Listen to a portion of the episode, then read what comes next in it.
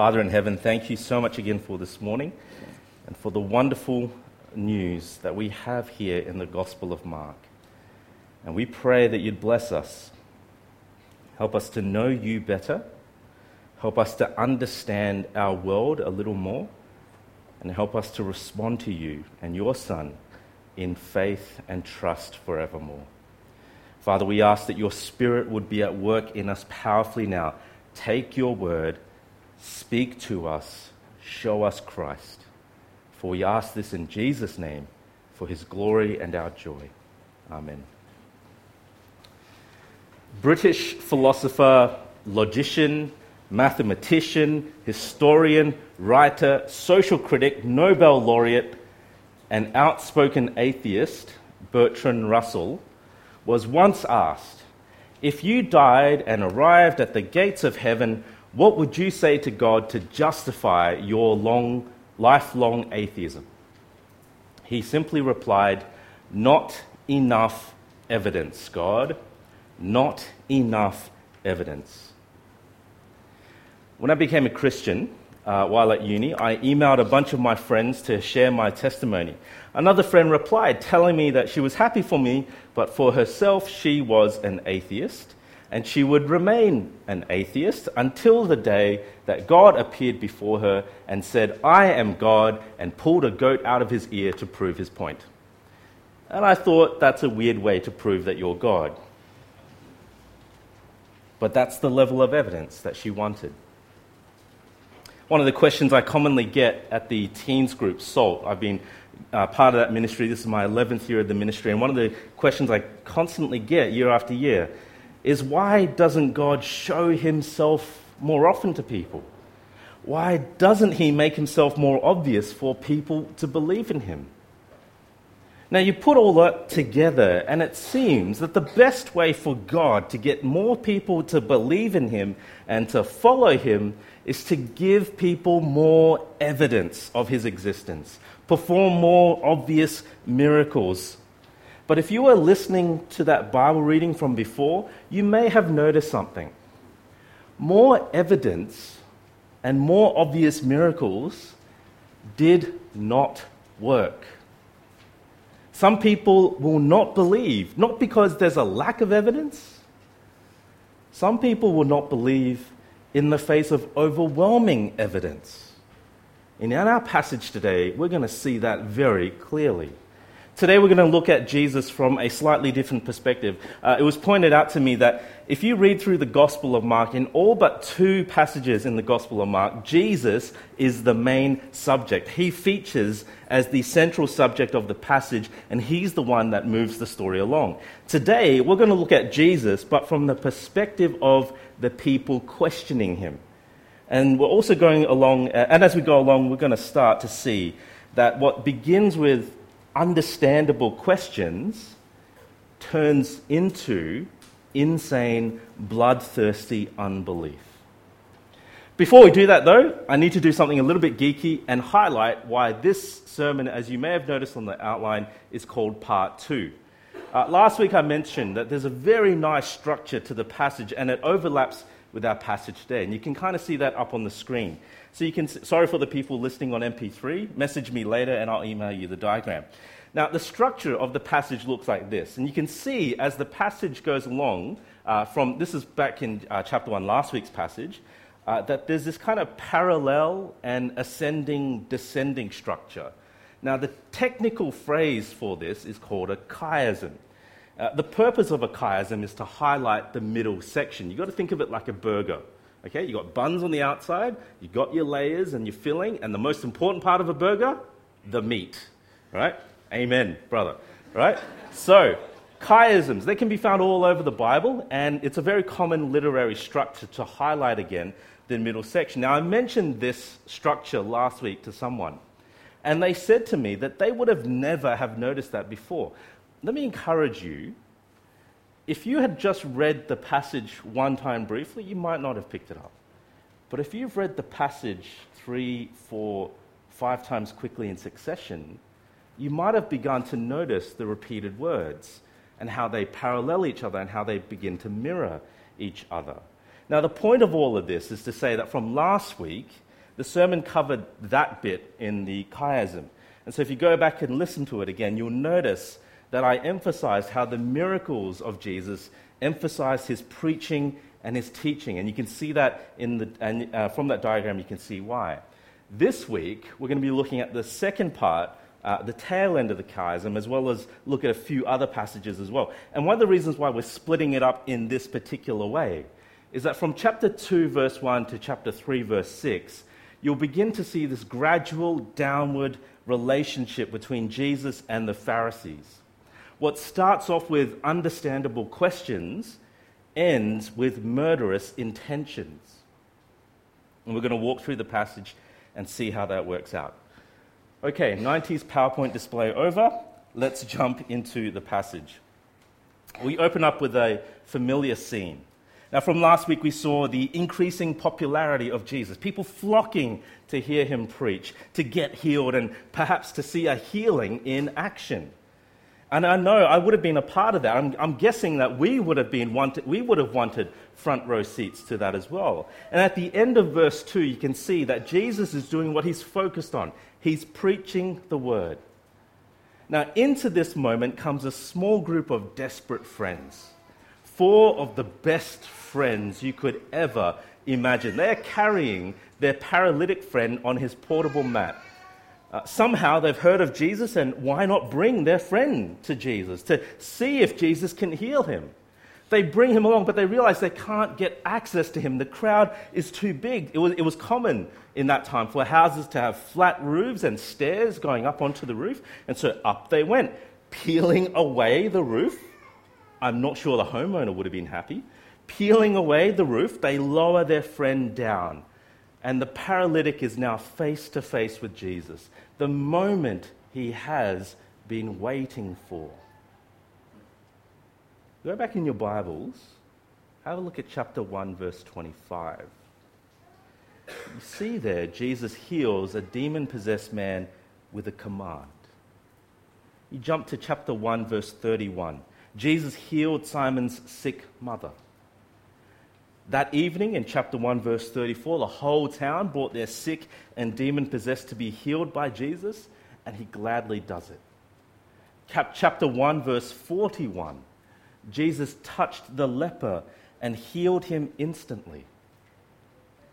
So the friends, the crowds, the Pharisees, the disciples, the reader, you and me, we're expecting Jesus to do what he's already been doing. We're expecting him to lean in and say, Son, Rise, pick up your mat, and walk home. Instead, Jesus leans in and says, Son, your sins are forgiven. Now, the response of the Pharisees is actually right. Have a look at what they say in chapter 2, verse 7. Why does this man speak like that? He is blaspheming. Who can forgive sins but God alone? And that is absolutely right. The only person who can forgive is the offended party. So imagine for a moment that I walk over to Pastor Ben and I punch him in the nose. Right? Big old punch. And then imagine that Elder Dan walks over and says, It's okay, Stephen, you are forgiven. That doesn't make sense. Only Ben has the right to say that. Our sin is directed towards God. Only God can forgive. The Pharisees' question is understandable. What Jesus has just said doesn't make sense. And so Jesus throws it back on them in verse 9 look what he says. He says in verse 9, Which is easier to say to the paralytic, Your sins are forgiven? Or to say, Rise, take up your bed, and walk? Now, you think about that for a moment. On a surface level, it's actually a lot easier to say your sins are forgiven because there's no outward sign that this has happened. If I lost my mind and I walked through the PA hospital wards walking around going, Your sins are forgiven, your sins are forgiven, and your sins are forgiven. Everybody's sins are forgiven. It sounds stupid, but I wouldn't really need to prove anything because you can't see that your sins are forgiven. It's actually a lot harder to say, get up and walk.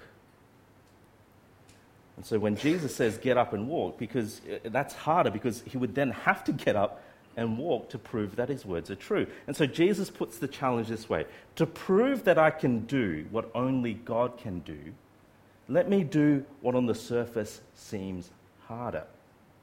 He's saying, Let me perform this miracle to confirm my authority to forgive sins.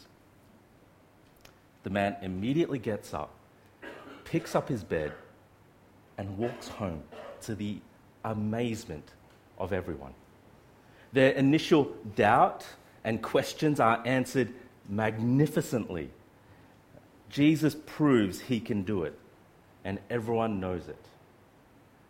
And then the scene moves on. Jesus is again by the sea. The crowds are continuing to follow him. And then he picks up another disciple, a tax collector by the name of Levi. In fact, Jesus now begins to spend a bit of time with tax collectors and sinners going into their homes, eating with them, uh, enjoying their fellowship. Now, we're not exactly sure how Jesus was able to do this so well, but he did. He was able to associate with a group of people I think most of us would be uncomfortable hanging around. See, the Bible warns us constantly to be careful about the company we keep. Proverbs is littered with warnings not to be too close with sinners lest they lead you astray. And yet, here is Jesus hanging out with these people, not them not affecting him, but him affecting them. And he's hanging out so much that it offends the Pharisees.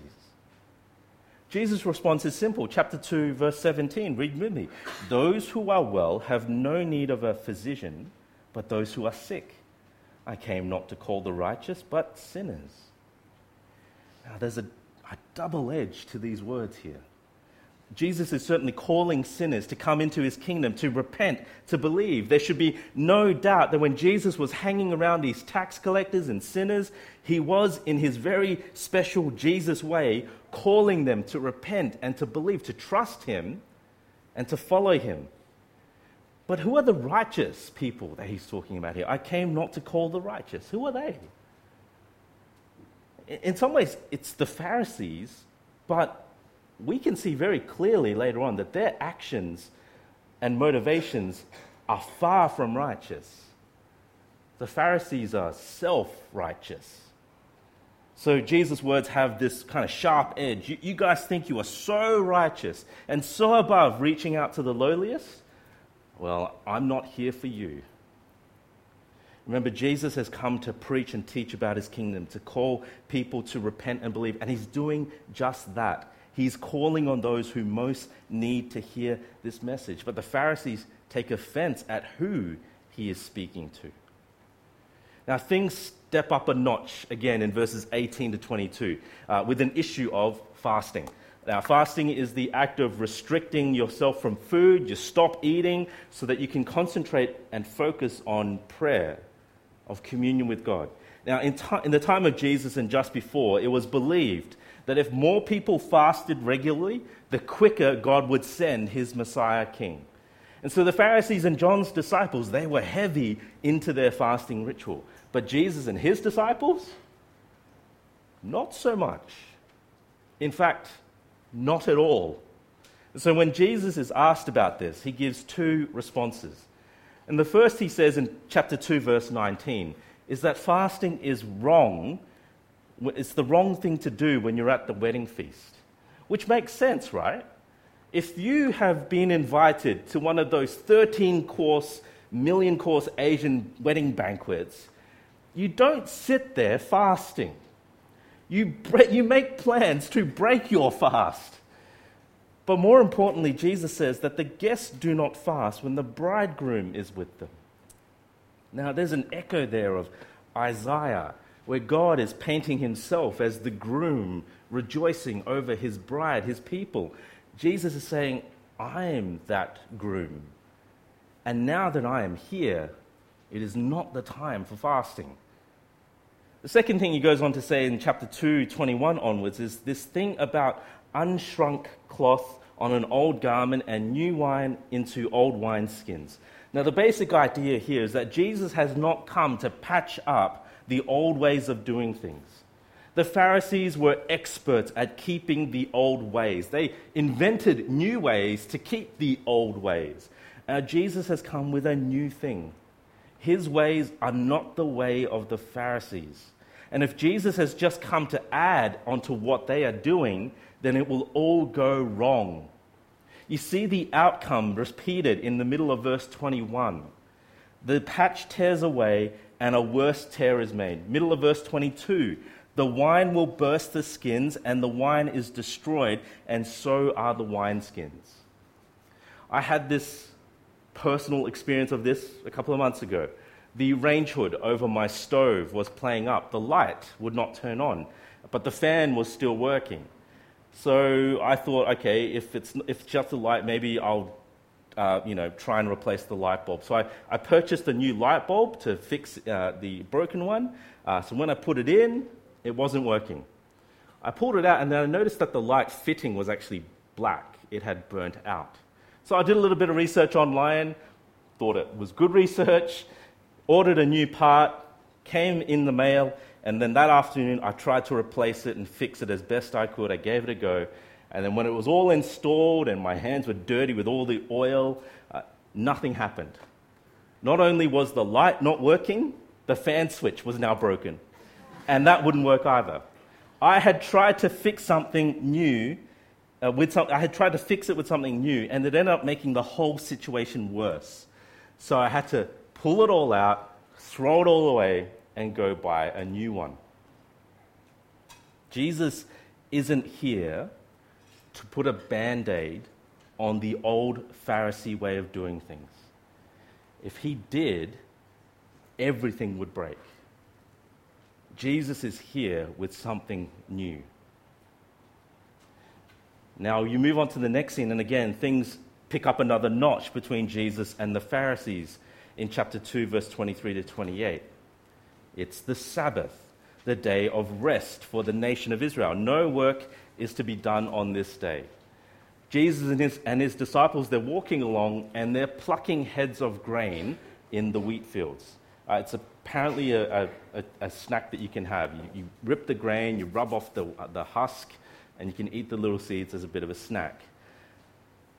Technically, technically, this is actually allowed on the Sabbath. But the Pharisees, they had made so many new laws and more layers of rules on top of the original Sabbath laws. Rules upon rules, so that the sacred rest of God's people, they wanted again not to be broken. They believed, again in their writings, that if Israel were to be able to perfectly keep two Sabbaths in a row, the Messiah would come. So when they say to Jesus, Look, why are your disciples doing what is not lawful on the Sabbath? they're referring to their own laws. And it seems like they're following Jesus and his disciples just to see if and when they will trip up. But this particular example is a little bit more nitpicking than actual law breaking. So again, Jesus says two things in response. First, he points to the story in the Old Testament to do with David. If you want to read the full story, you can find it in 1 Samuel 21. 1 Samuel 21. But long story short, it goes like this David and his men, they're on the run, they're tired, and they're hungry.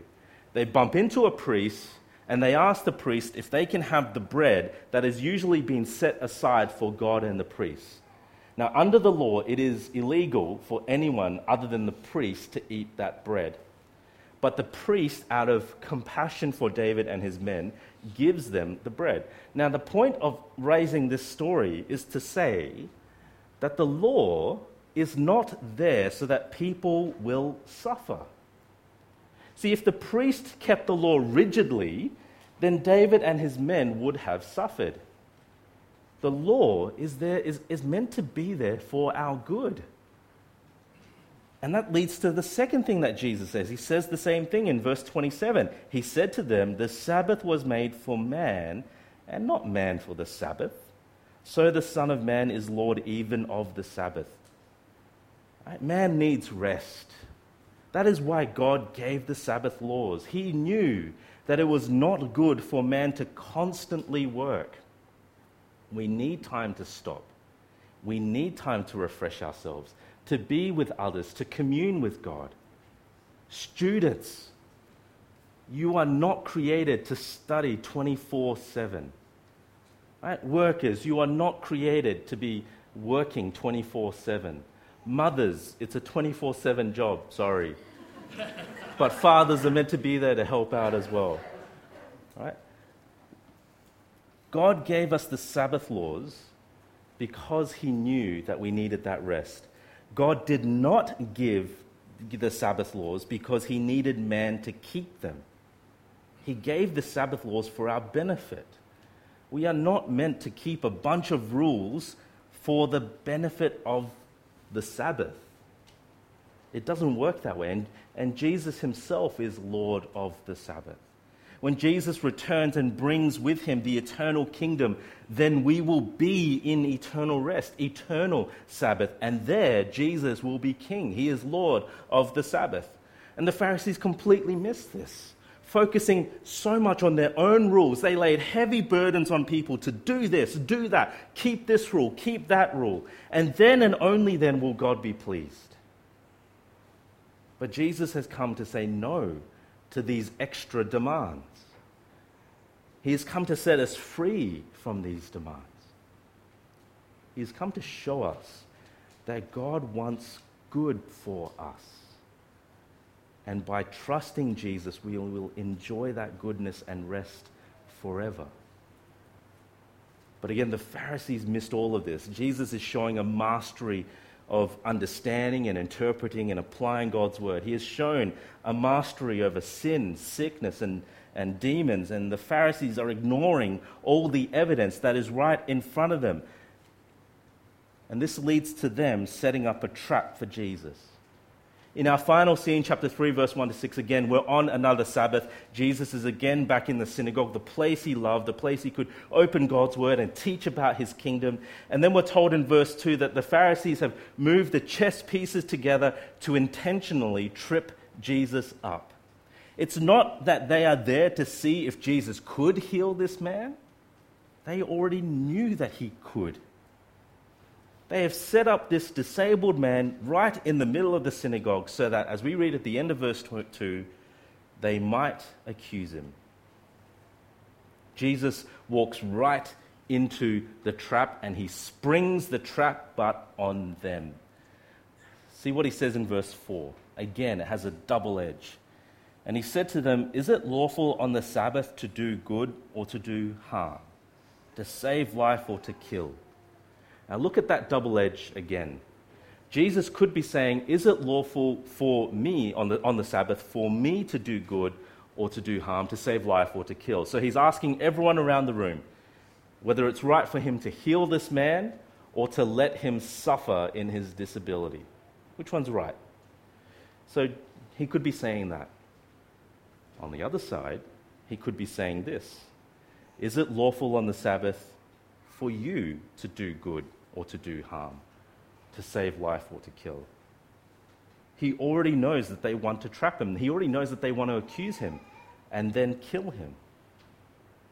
And so he shows their, he throws their hypocrisy back to them. You're making a fuss over whether I will break the fourth commandment, and there you are plotting to break the sixth commandment and murder me? By now, you might have noticed in the Gospel of Mark that whenever anyone asks a question of Jesus, Jesus responds. Here, Jesus is asking them a question. And how do they respond? Verse 4, end of verse 4. They were silent. It says everything. And so Jesus looks around the room at each and every one of them in anger. My kids know very well daddy's angry face. They know that when daddy is angry, they are in trouble and they shrink back. But not with the Pharisees. Mark tells us that Jesus is grieved at the hardness of their heart. They have seen Jesus do massive miracles, but they are choosing to ignore all of that. Now, the rest of the scene plays out. Jesus heals the man, but now the response is completely different to the start of our passage. Remember, at the start with the paralytic, he heals that man, and everyone is amazed, and everyone praises God. And now Jesus heals this disabled man, and the Pharisees run off and plot to kill him. And that's the end of our passage this morning. I've been greatly and wonderfully surprised as I've been preparing through and reading through the Gospel of Mark uh, again this time around because I've noticed and have, have had it pointed out to me that these stories in the Gospels are not assembled randomly. Mark has been very deliberate about the placement of various stories. You see, on the surface, these passages look like kind of five random scenes that have just been kind of pieced together. But with each successive scene in our passage, we can see the increasing hostility faced by Jesus from the Pharisees. Hostility which increases as time goes on, and it's rooted in a hard heart. Jesus shows clear authority over sin, sickness, demons, disease. The miracles we've read affirm his teaching that the kingdom of God is near. God's king, Jesus, is here. So, the right response, the only response that makes sense, is to repent of your sin and to believe him and turn and trust in Jesus. But the Pharisees do none of that. Their distrust and hostility are not because they lack evidence that Jesus is king. They reject Jesus in the face of overwhelming evidence. And why? As Jesus gazed around the room in anger, he was grieved. He saw their hearts, and they were rock hard. Unbelief, rejecting Jesus, these are the symptoms of a spiritually dead heart. Now, in some ways, this isn't new. God's prophets have always been rejected by God's people. It's an all too familiar theme as you read through the Old Testament, particularly as you read through the book of Kings or the prophets themselves. And here we are, the greatest of all of God's prophets, God's King himself, appearing in the flesh, still rejected because of the hardness of the hearts of his people. And if that is true of the Pharisees, how much more true of ourselves? Why do some people remain in their unbelief despite how much evidence we throw at them for the reliability of Scripture or the trustworthiness of the Gospels? Why do they continue to reject Jesus even after we give them solid arguments for the physical resurrection? Some people do not believe because of a lack of evidence. They do not believe because of their hard hearts. It's a spiritual condition, what the New Testament later calls being dead in our sins and transgressions. This is how Paul puts it in Ephesians 2. And you were dead in the trespasses and sins in which you once walked, following the course of this world, following the prince of the power of the air, the spirit that is now at work in the sons of disobedience. Paul says it there in the deadness of sin, we do not follow Jesus. We follow this world. We follow the prince of the power of the air. We follow Satan and his desires. And then we take this rebellion further. Paul says in Romans 1:18, "For the wrath of God is revealed from heaven against all ungodliness and unrighteousness of men who by their unrighteousness suppress the truth." Now, there, Paul is talking about the truth of God revealed in creation. In creation, we can see that God is a powerful God, that there is a God, and that we are accountable to Him. But here, there's this horrid parallel that perfectly summarizes what the Pharisees are doing. By their unrighteousness, they are suppressing the truth, the truth which is as plain as the day. Jesus is the authoritative king of our lives. The evidence is overwhelming, and yet they suppress this truth. And they are filled with murder. Why do some people reject Jesus? At the root of it, it's a hard heart, incapable and unwilling to accept the truth claims about Jesus. There are people in our families, and you know your friends, who will who just not respond to our sharing. You know their names and their faces. And I know for some of you it has grieved you deeply. They are your parents, they are your sons and your daughters, they are your friends, your co workers. The only hope that we have and that we can have for our friends and our family is not that we can just try and convince them more with more arguments and more evidence, although it's important for us to be equipped to know and understand that. Our biggest hope is that God would soften their hearts and overcome their unbelief. In the mercy of God, He has made us spiritually alive when we were spiritually dead. He made us to know and trust Jesus. This is how Paul puts it in Ephesians 2 as he carries on. But God, being rich in mercy because of the great love with which he loved us, even when we were dead in our trespasses, made us alive together with Christ. By grace you have been saved. So pray and do not stop praying that God would bring to them life even while they are currently dead in their unbelief.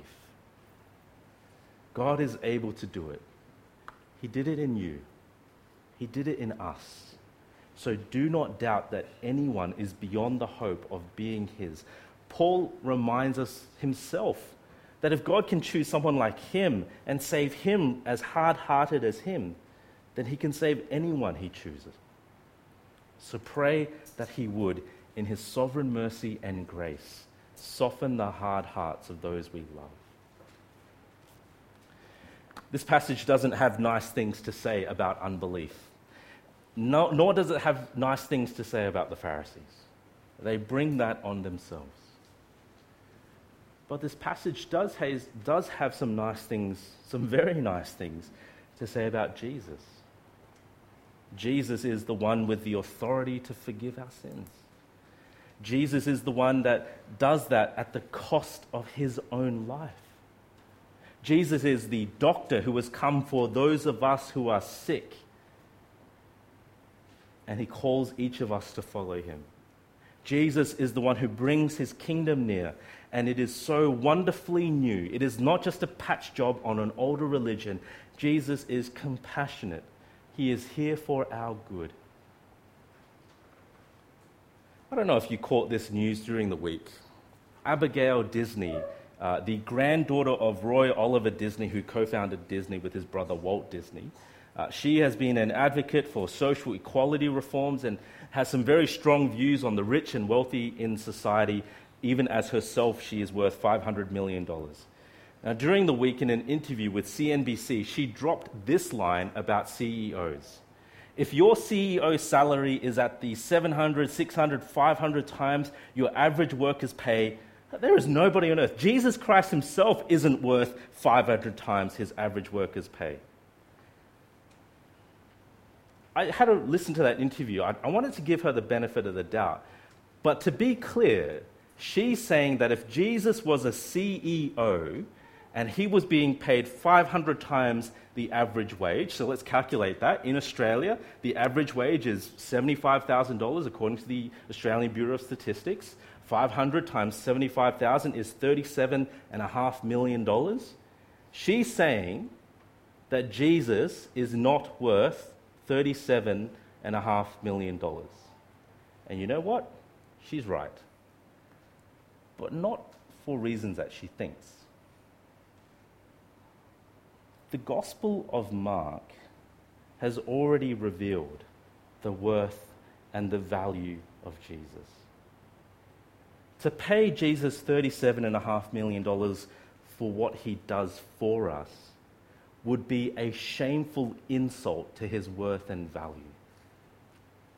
Not only has Jesus got the authority to forgive our sins, but he gives his life so that we will be forgiven forever. He comes not to lay more heavy burdens on people. He has come to give them life and joy filled obedience. He has come to give us ultimate and eternal Sabbath rest. Jesus is not worth $37.5 million a year. The evidence is clear. He is of infinite value and worth. And this is our God. Praise God for that. Let's let me pray and ask that God will help us to follow him all the days of our lives. Father in heaven, the Pharisees in this passage today did not see the worth and the value of your Son. And instead, they grew hostile against him in the face of all evidence. And so we pray that your Spirit would always keep our hearts soft so that we will always see the worth and the value of Jesus, the infinite worth and value of Jesus. Help us to be astounded by him again and again. Help us to respond to him in awe. Help us to not be so familiar with this gospel that we breeze over it and miss how wonderful Jesus is. How great is his forgiveness, how intense and supreme his authority. Help us to not miss this. Help us to know Jesus deeper and better, to grow our love and our affection for him, and to grow in our obedience as we follow him. For we pray this for his glory and our joy in his beautiful name. Amen.